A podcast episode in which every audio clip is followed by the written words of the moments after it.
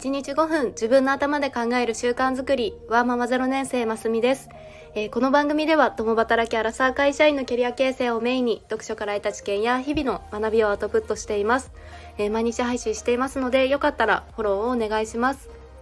えー日曜日お疲れ様でした。あなたはどんな一日でしたか？えー私は午前中に夢プロデュースチャンネルの藤健さんと初めてのコラボそして初ライブ配信に参加させていただきました。の藤健さん本当に 面白い方であのたくさん笑わせていただいてあのお笑いが8割ぐらいでいい話が2割ぐらいですかね。すごく楽しい時間でした。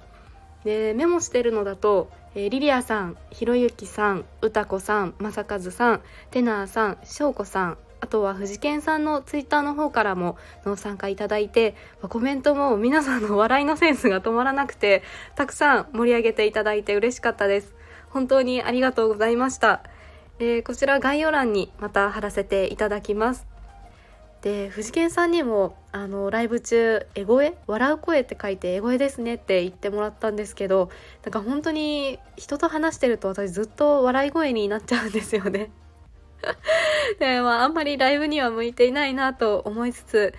で今日はまあライブ中に藤健さんのお話からあの学んだことたくさんありましたので、まあ、記録として残しておきたいなと思います。で今日あの一番学んだことは真面目にふざけて面白がるっていうことの大切さです。で藤健さんは、えーなんと7年前に、まあ、ちょっと事業を畳まれた時にそこで1800万円の借金ができてでそこから6年半かけて今全部返済をされたそうです。なかなか想像できないですよね。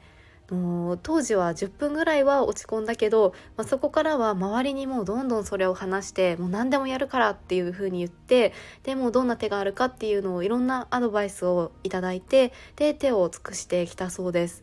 でも普通の人だったらこう落ち込むってもう10分どころでは 済まないですよね。なんかそれにこう悩んだ時って結構自分一人で抱え込んじゃったりしませんか？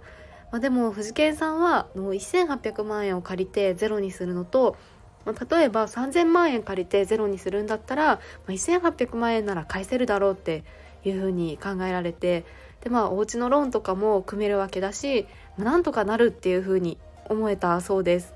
で周りにこうどんどん言うっていうのもなんか教えて教えてとかもう助けてっていうだけではなくてもう何でもやるからっていう、まあ、この定価にならないっていうことですよね。でこの面白がるっていうのはすごい大事ですよね。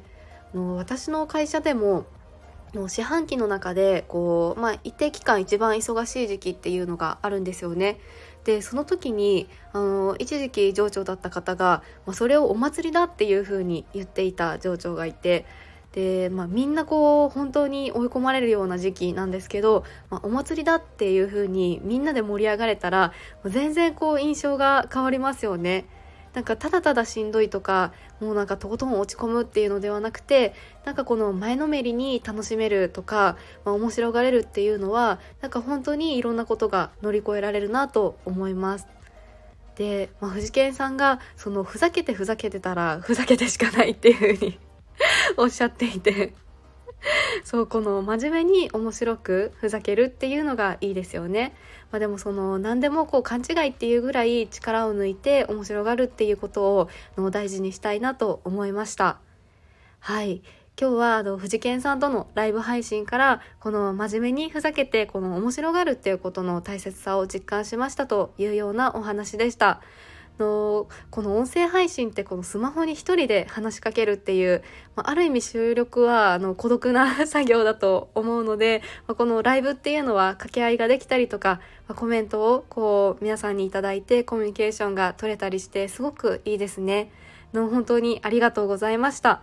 また藤健さんともコラボができたらいいなと思いますしあのまたライブがあるような時は遊びに行きたいなと思います。はい。では今日のお話に何か気づきがあったと思ってくださったら、いいねボタンやフォローをしていただけると嬉しいです。えーお聴きくださり本当にありがとうございました。それではまた明日の放送でお会いしましょう。